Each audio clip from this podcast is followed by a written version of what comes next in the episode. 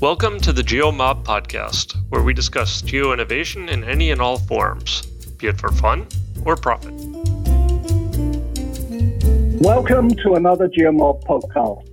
This afternoon, I'm delighted to welcome my friend Neil Ackroyd to the GeoMob podcast. I've known Neil for more than a decade, I think closer to two decades, and we've worked together, we've argued, and we've drunk a bit of beer together as well. His Twitter bio says that he is on a lifelong mission to explore strange new worlds.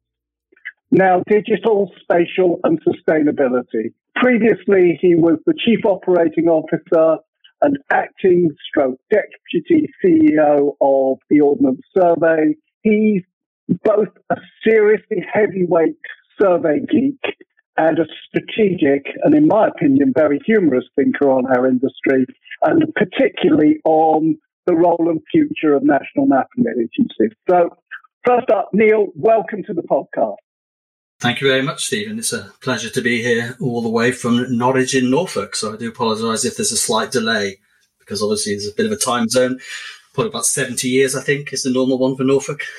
Yeah, and you've also got about a, a half a megabyte internet connection, probably. well, the guy's still pedaling the pedaling outside, so I think we should be okay. Okay, fine. Well, we'll we'll go quickly then. So, Neil, start off. Tell us a little bit about yourself and your journey in geo.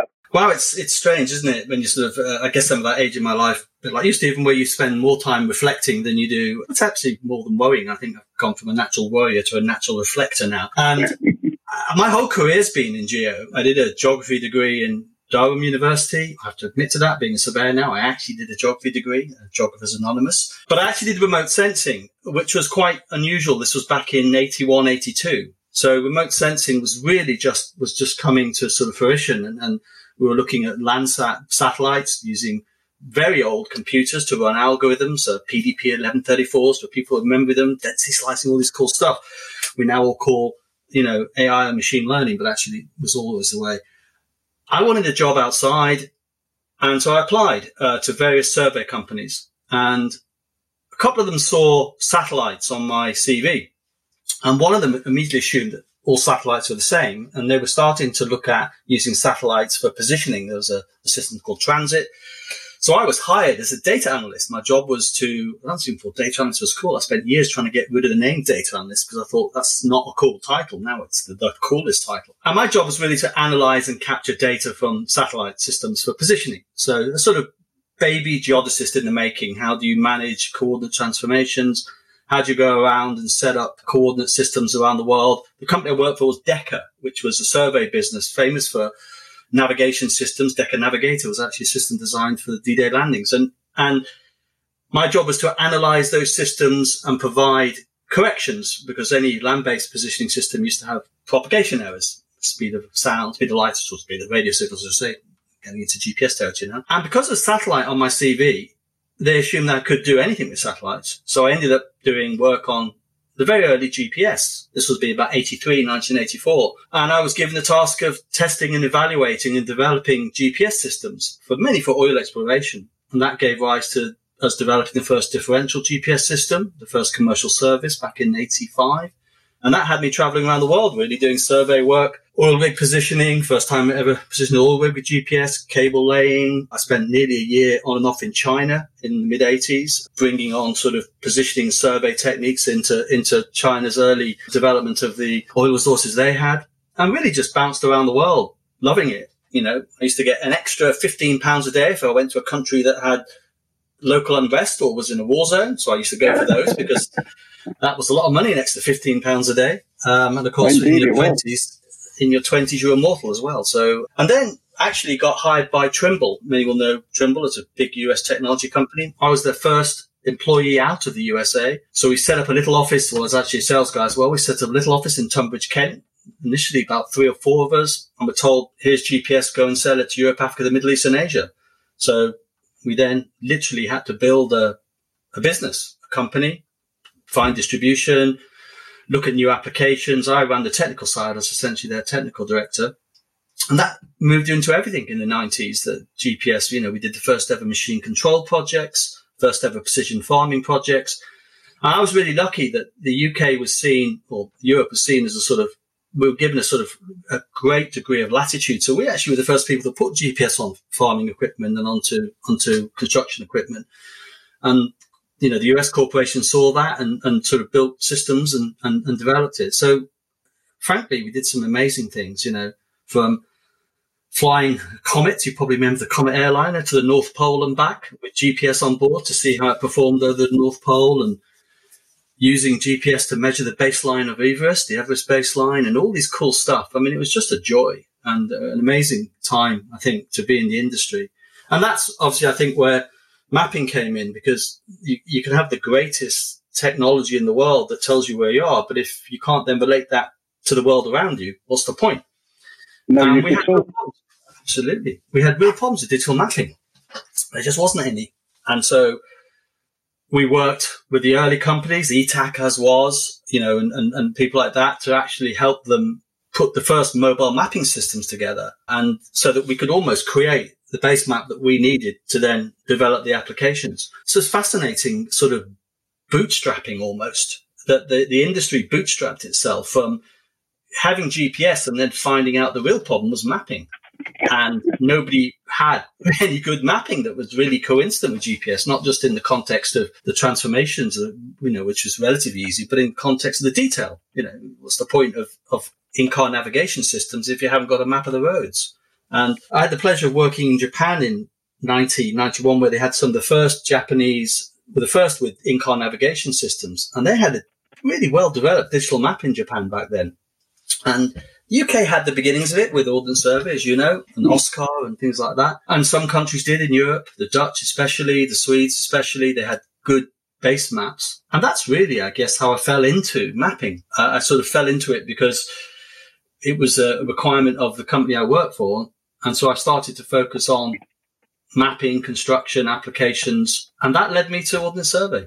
You know, Mm. serendipity. My wife, quite reasonably, after our second child, said if I, you know, it'd be quite nice if I wasn't away the whole time, which I was. Um, for a US company, you're literally away. And sort of time 2001 it was. The world was in a weird place, as you remember, in late 2001, and I didn't particularly want to spend a lot of time on aircraft. And I got approached by Ordnance Survey. I went there for what I thought was going to be a few years and found it to be intellectually one of the most stimulating places, both in terms of the people there who are incredibly bright, as you know, but also the challenge that they have is, you know, probably one of the world's most specialized mapping organizations, really, you know, in terms of the detail of the map, the, com- I say the complexity, but the structure of the, of the database they hold is, is up there with, you know, the world's best.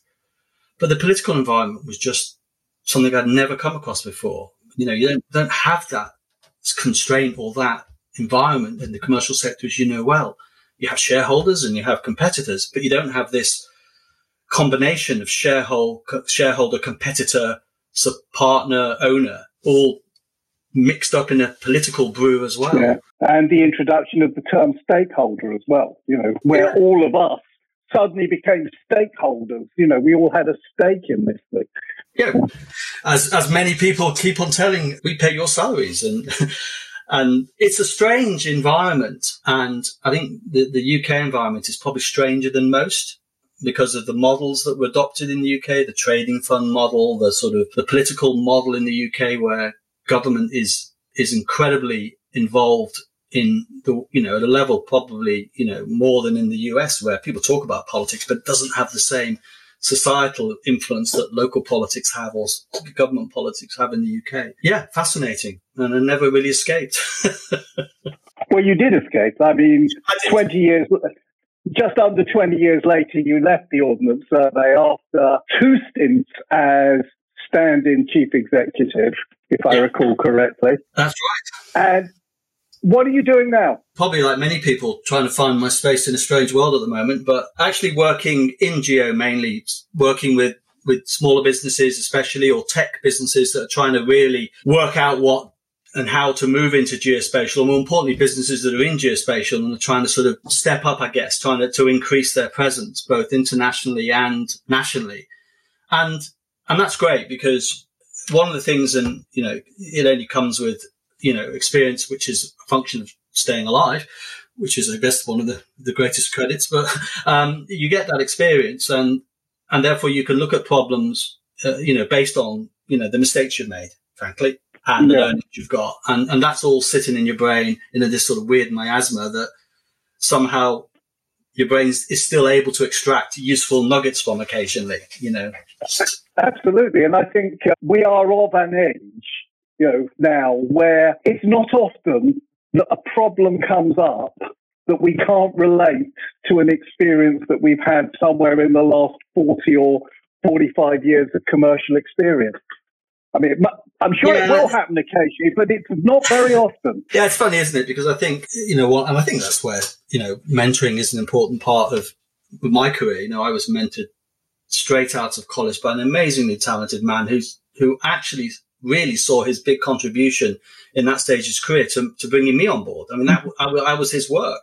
You know, I was his mm. apprentice, and he genuinely gave of me three years of his, you know, pre-retirement years to explain in detail how positioning and te- navigation worked at a level that you, you never got through learning books. I mean, it was it was not just experiential; it was practical, and, and I really valued that because that, you know, looking back, that really gave me the confidence and the lessons learned. You know, I used to have an incredibly long, thin office so I could roll out thermal printer paper um, because, you know, it was pre-digital and I had my own punch card operator and she was great. And, and you had to intimately get involved with every piece of information about the solution and positioning. And that, you know, same with the early GPS, you know, I, I had to write the algorithms to computer position because the first receivers didn't have the processors in them to computer position or if they could, they could do it every minute. So, you know, and, and, same with differential. I mean, the first few differential jobs I did in the early 80s, I was voice calling corrections over the air to the ships because we hadn't really got the technology to do it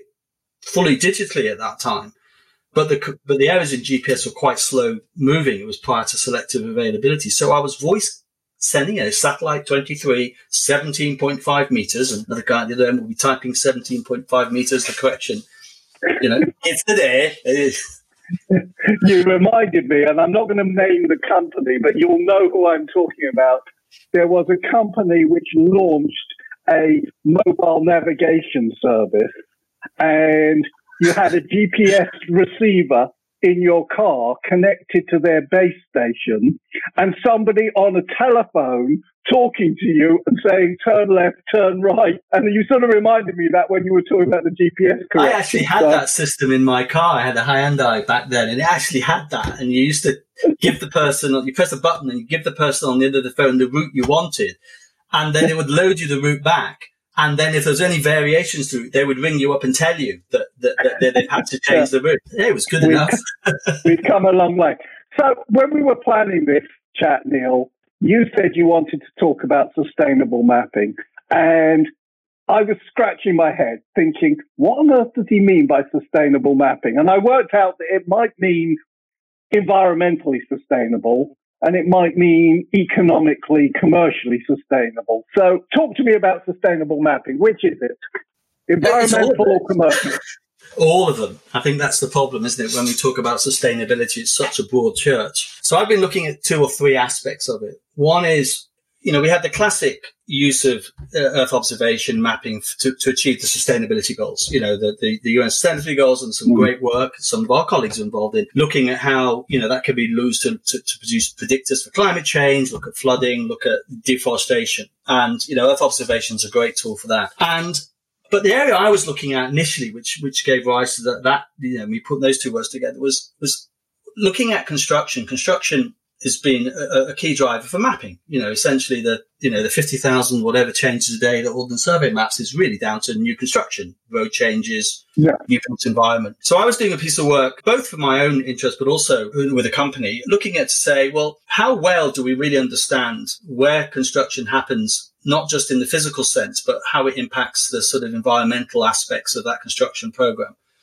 And just some very, very simple statistics, you know, 38% of carbon emissions come from construction in, in the world. What people don't realize is that 28% of that 38% actually comes from the oper- from the use of those construction buildings, the environment, you know, the energy use, the, the, the, the in-use performance, the, in, the full life performance. 10% is in the embodied physical construction And then, of course, you've got the whole supply chain issues. You know, are the materials you use sustainable, concrete, etc. So what I was really looking at was say, well, actually, if you really wanted to look at this in a, spatial lens, you actually need to work out a way of, of standardizing the problem. What is a building? How do you describe it? Can you use the standards that we normally use in, in surveying of mapping? You know, can you use City GML to describe a building? Can you use Revit or, you know, one of the BIM sort of models, modeling methodologies to do it? Can you use the RICS method, the International Property Measurement Standards, you know, for valuation?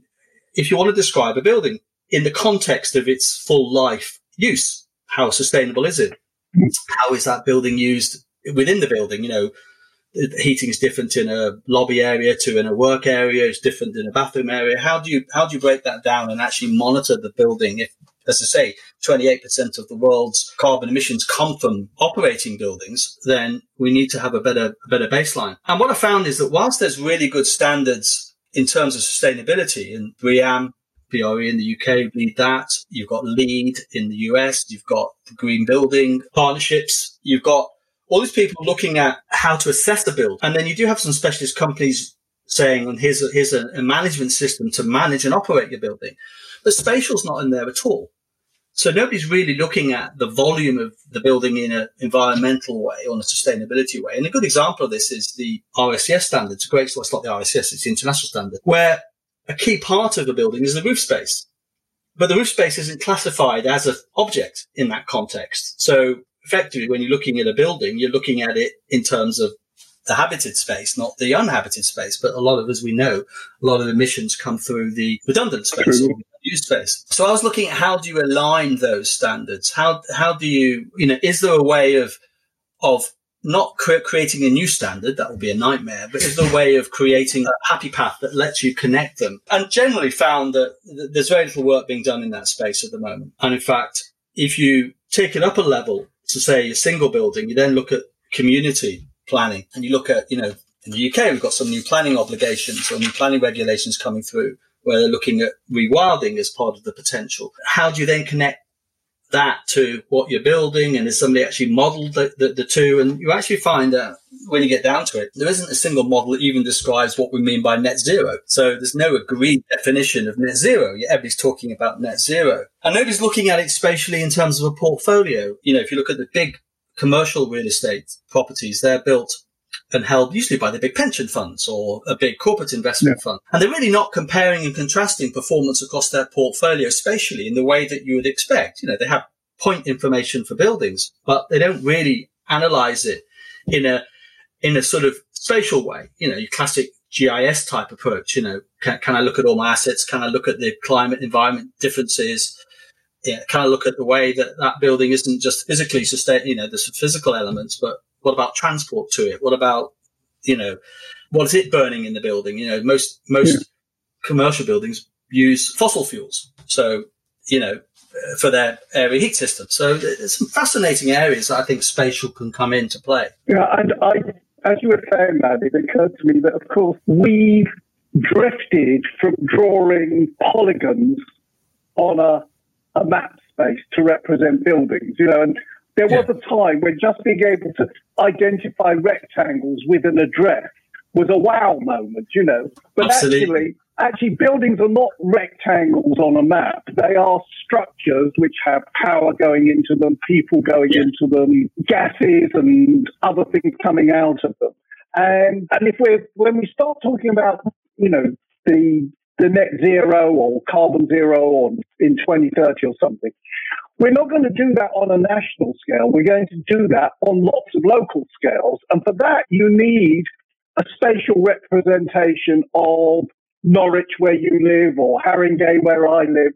And you need to be looking at what can we do in this little area to get this area to zero because it, it's got to be done locally, which means local people have to have ownership of it as well. Uh, you know, absolutely. And I think, I think when you look at it, it's very fragmented at the moment. And that's, I guess, what is trying to happen at the moment, the digital planning initiatives. How do you bring together more insight, more in- information? But they're still, to me, very focused on a single problem, which is the problem to build more houses. the most sustainable house is the house you never built, actually.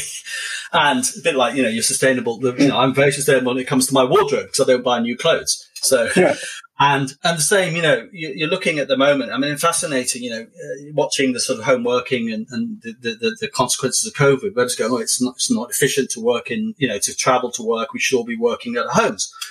But actually, it's not efficient working from your home. Your home is much less efficient than an office in terms of its energy performance. And your home hasn't been built to be heated. And that's why you see a lot of younger people, especially who can't afford the heating bills, sitting in their coats, working at home, or they're in a shared house and the only space they've got is their bedroom or shared kitchen table. And, and then we, we haven't even considered the fact that, you know, if you, are, I mean, I was involved a bit of work for, for another customer that we looked at that sort of whole travel to work and it is actually bizarrely in countries that have heating or air conditioning requirements, it is actually more efficient to commute to a central place to work than it is to work for your home. If you look at the overall energy sustainability, which is a horrible thing to have to admit because it tells you how badly we built our homes. And yeah. frankly, the worst homes in terms of heat efficiency look like the type of place you live in, Stephen, which well, were never built, you know, to be efficient. Absolutely. So I'm suggesting we knock those old houses down. We just bulldoze the lot of them. and we build lots of prefabricated houses that all look the same with all the same energy heat performance. That's a, my utopian vision. I'll let you explain that to my wife, Neil. I don't fancy that one. But I was just thinking that, I mean, everyone's been predicting the end of city centres and the death of the office and everything. And now we're realizing that work and office spaces and workspaces in general are social spaces as well as places where we do the tasks that generate the income to pay for all of our other expenses. And I know from having uh, my youngest at home at the moment, he's desperate to get back into the office. You know, working from a room in the house all day long is just soul destroying, you know, and we're going to have to find a balance between traveling to work and the environmental side of that. And uh, in time, I'm sure transport will be resolved. And I think that's the point I'm trying to make there is until you look at the whole value chain, until you look at the whole life cycle of how you work, how you build, how you construct, and you look at it as a spatial problem, you know, the distance to work, the transport you're using, the inefficiency of that, you know, uh, until you look at a whole, you know, without saying system of systems, because I think that's old language, isn't it? Whatever the new word is, until you look at that whole, you know, life cycle approach, you, you only see part of the picture. I mean, the bit that many people forget is that most of the commercial real estate drives your pension. If, if there's a sudden drop in the value of commercial real estate, people pensions are going to start to fail. In fact, some p- big pension funds have actually frozen their pension funds when they're heavily leveraged into real estate. So you've got this really complex system we built where, you know, growth, and this comes down to, you know, the role of competition you said about commercial sustainability, where building new buildings, making money on new buildings is fundamentally driving economic growth. Worse than that, it's driving your pension funds. And we know we've all got a pension crisis. You know, so you can imagine yeah. a double whammy if, if the, if the city centres suddenly become ghost towns and the pensions funds collapse, you know, then, then there's going to be some significant economic shock to deal with. But that comes to the other question about sustainability, and uh, and I'll use this analogy.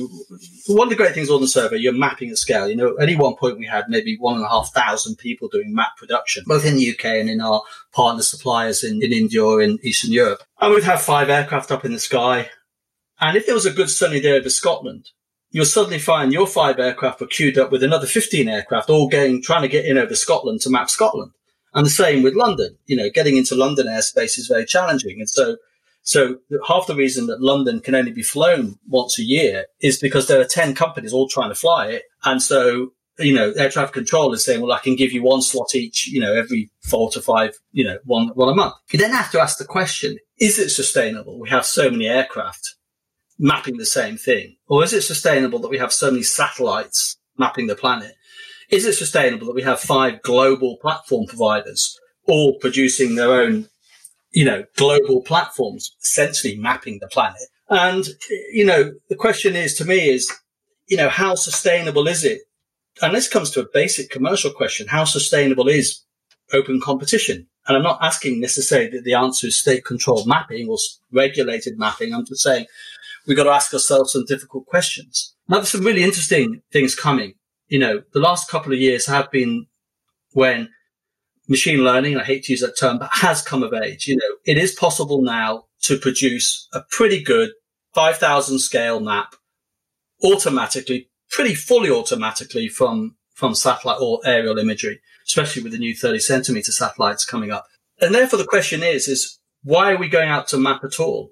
And this isn't, this isn't a, a challenge to sort of, you know, the OpenStreetMap community or the Ordnance Survey mapping surveyors, because there's always going to be some level of detail you can't pick up through remote sensing, either obscure detail or, or, you know, stuff you have to classify its functional use. But genuinely, I think enough mapping has been done that allows us to use at scale machine learning. And, and, honestly, I've been on this journey for 15, 20 years from an operational efficiency basis. So I've gone through running multiple commercial packages to building our own as an ordnance survey.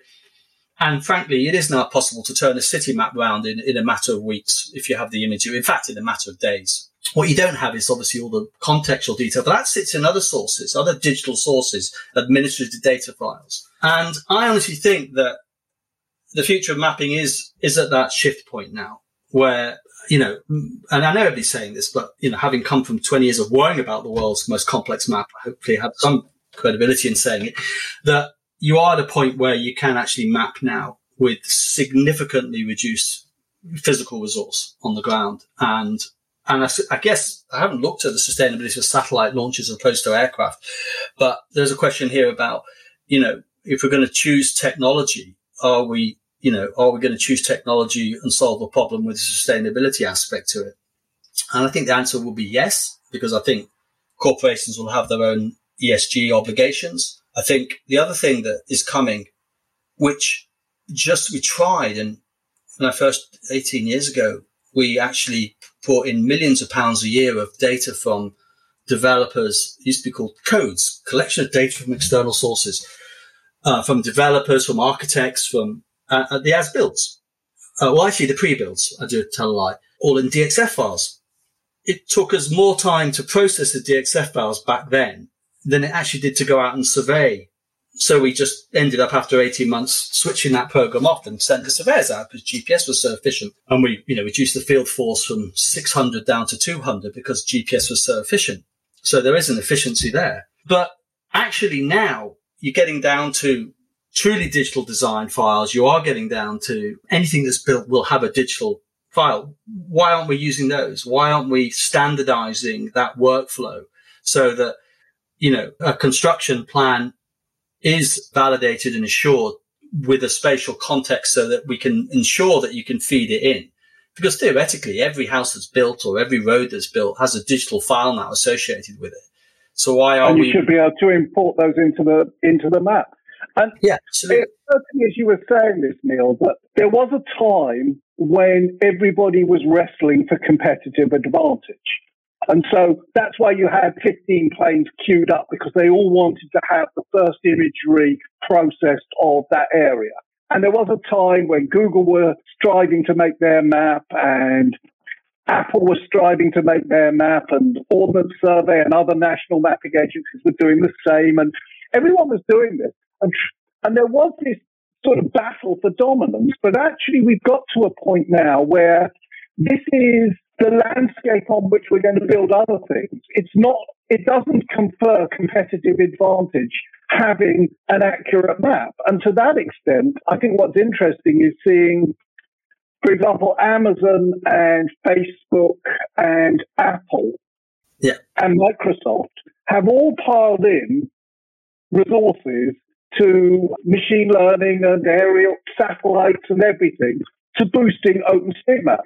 They're all getting the same data. They're all getting the advantage of each other's contribution. And the reason that they're doing that is because they don't see they don't see a competitive advantage from trying to do this on their own. Their, their competitive advantage will be what they do with this base map data. I, I, think I think you're right. There's an interesting circle, vicious circle, as much as a virtuous circle, where, and this, I think we're at a slightly different, I, would extend that a little bit more. So there used to be a time when capturing data was everything. Yeah. And then everybody said, "Oh, don't worry about that. That's been commoditized." But it actually hasn't been commoditized. It's it's just a bit easier. It's still expensive, but it's easier. And now it's all about machine learning. It's going to simplify the cost of production, and it absolutely is. You know, let's say it used to cost a thousand pounds a kilometer to capture complex urban geography. Let's say it now costs a hundred pounds a kilometer. What then becomes interesting is that as that automation increases, you then get a demand for more data again because people they go, well, actually, the cost now isn't in the in production costs. It used to be in the you know big production factories in India, or the cost of surveyors, or the cost of big enterprise systems that you needed, back office systems, and now that that's all been cloudified. I'm sure that's a term. Then it really comes down to well, who's got the data again. So I actually think it will drive a need for more data. But I think that data is coming from different sources. And I mean, a friend of ours, Ed, Ed Parsons, who many will know, you know, talked about this years ago. So where our daily activity collects the data. You know, I worked with Mobileye, and Intel company, who are using yeah. the driver assist systems in, in your car, the system that does lane following braking to capture mapping data. And of course, the moment you have that in 20% of all cars, which it is now, you can't buy a modern car without that, then the cars become by default mapping cars. And then we've got the yeah. ethics issue, which I know I know you guys talked about in a GM the other week. But ultimately, the cars can't help themselves. They're mapping the real world continuously, and there's going to be millions of them out there. And, and you know, smart mapping agents, as I think Ed referred to them years ago. And we can't help that and we can't help, you know, our own ability to capture data, you know, using our iPhones or whatever. So I think it will become this flood. And actually the smarts will be controlling, managing, organizing that because the biggest problem at Ordnance Survey was never the surveying itself. I used to love managing that. The biggest problem I always had was the back office infrastructure, the, the, the, systems, the technology platforms that you needed to build to consume and manage this data at scale. And those problems still haven't been solved. I mean, you know, I, have used the machine learning platforms for most of the big players and they're good, but they're not there yet. And, and the reason they're not there yet and they're getting there is that they're missing the trainer data sets. Now, of course, the one thing Ordnance Survey has or the, or the Dutch Cadastre or the Swedish National Mapping Agency, you know, have is, is, is the mother of all training data sets. You know, it's, it's an amazingly classified, structured data set. And that's the same with OpenStreetMap. Where OpenStreetMap exists in the, in the necessary level of detail, it's an awesome training data set. But actually OpenStreetMap is still quite, you know, when you look at it, you know, it, it's still got areas that, that need, need infilling. And I don't mean in the UK. I mean, you know, and there's great community mm. mapping efforts trying to achieve that. But actually, the really interesting thing is that you can take the machine learning from a complex geography like the UK and deploy it to another city anywhere in the world. People, you know, think, well, surely mapping is different. You know, yeah, there's some subtle differences, but actually the algorithms you build from a well mapped country are highly deployable into an unmapped country.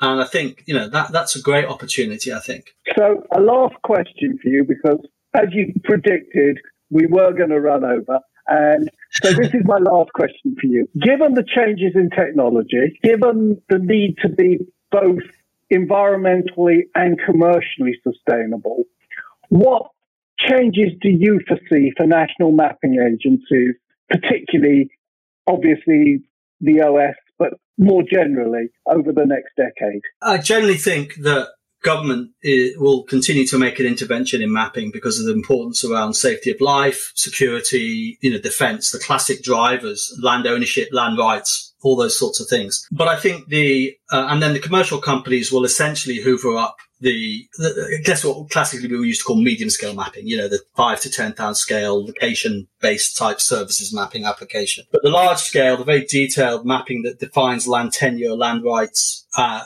I think will stay in the domain of government purely because of A, affordability. You know, it's expensive to map at that scale and essentially it's market the market doesn't really operate at that scale. The UK is very lucky. You know, the utilities will pay for the data, government will pay for the data, and maybe you can sell it again to the land and property sector. But you've got enough of a market to allow this very detailed data to be collected. In many countries, you know, the just good enough data is good enough. And so the land rights, the land tenure, the land ownership stuff is going to, I think, retain or remain in the rights of, of, of government. But I do think you see a natural move away from a mapping agency trying to be all things to all people to becoming a much more specialized uh, organization. And I'm not predicting the, con- the combination of land registry and, and, and national mapping. What I'm saying is that it will become a clearer, clearer defined scope. And the countries that don't have that, the countries where the mapping agency has only operated the topographic map at, you know, 10,000 scale or 20,000 scale will find their models are unsustainable. And, you know, and, and I think it will, it will drive the mapping agency to specialisms, which is fine, you know, because why wouldn't, you know, you really only want government to intervene, intervene when there's market failure. And if there's no market failure, don't intervene. But, you know, a commercial business is going to struggle to map or worry about getting a new property onto a map in the Western Isles of Scotland. You know, but uh, not only that, you've got the issue, and I think it's a massive driver in developing co- economies is land ownership. Yeah, yeah. Land ownership is incredibly important to us. You know, if you own your house, wherever it is, in whatever country it is, you want that title to that property and the borders of the boundary of that property to be registered and protected by law. And I mean, that's the area that I looked at for the last three or four years at Ordnance Survey when I was looking at the international uh, opportunities. Because one way for com- companies like Ordnance Survey to retain scale is, is, to, is, to, is to operate internationally. And I was focused very much on land rights and, and land services. Managed land services is, is the term that we use there.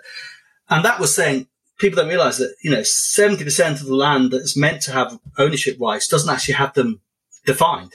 You know, so there's yeah. a huge amount of informal rights, and, and generally speaking, in countries where the governments are, should we say, not as comfortable, not as there to look after citizens as much as anyone would hope, then then it becomes a, a, a real issue. And there are major land reform programs, and if you're looking at uh, the future of mapping, in terms of you know, an area I'd focus on, it is that land rights issue because yeah. economies can only develop when people can own their property and invest in their land. If it's an agricultural, you want to be able to get loans. Yeah. You need to show title to borrow money to become more efficient.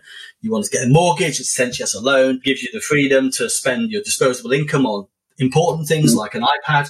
And, you know, and, and so it is fundamental. And I think you know, one of the concerns around places that, you know, I've started to work more in in the last year and had been in three or four for that, and in Africa especially, is how mapping is seen by other countries as a key resource. In China, for example, they, they see mapping as fundamental to their, their initiatives in Africa, not just mapping yeah. resources, but actually providing infrastructure. So, so it's the, it's the great game, I think it was called originally. Didn't, the, didn't we map India initially to control the boundaries?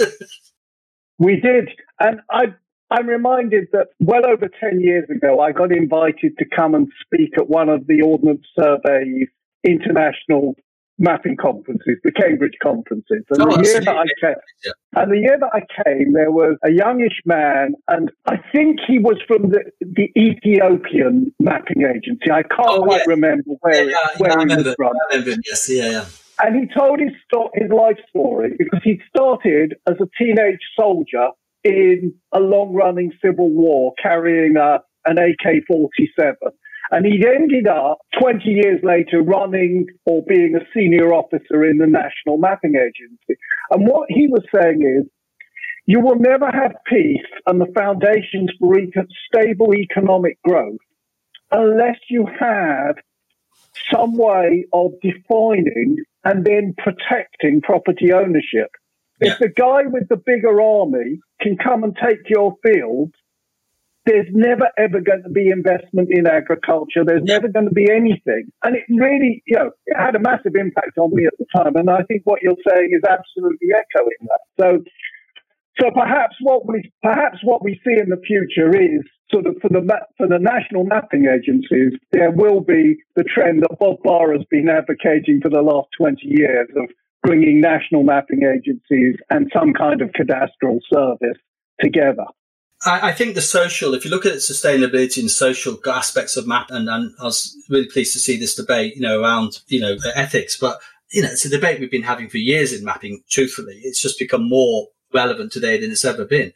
But actually, the real ethics come into mapping as a means to define social rights and, and social equality. And and, you know, you asked the question at the beginning, you know, where do I see myself working? That's an area that I'm fascinated in personally. And, and, and as things open up a little bit more, there's a couple of projects I've got to, to help in that space because if there's one thing I've learned is how to map a country. You know, uh, it's, it, I can't, I can't unlearn it. You know, I've spent more, more times worrying in the last 20 years about keeping Britain's map up to date because I didn't want the Ramblers giving me a hard time or local government giving me a hard time or the politician giving. Sometimes I've brought up in front of politicians and told off. It's phenomenal. I mean, I, you know, I've had more tellings off than, than, than any grown man should have had in his professional career.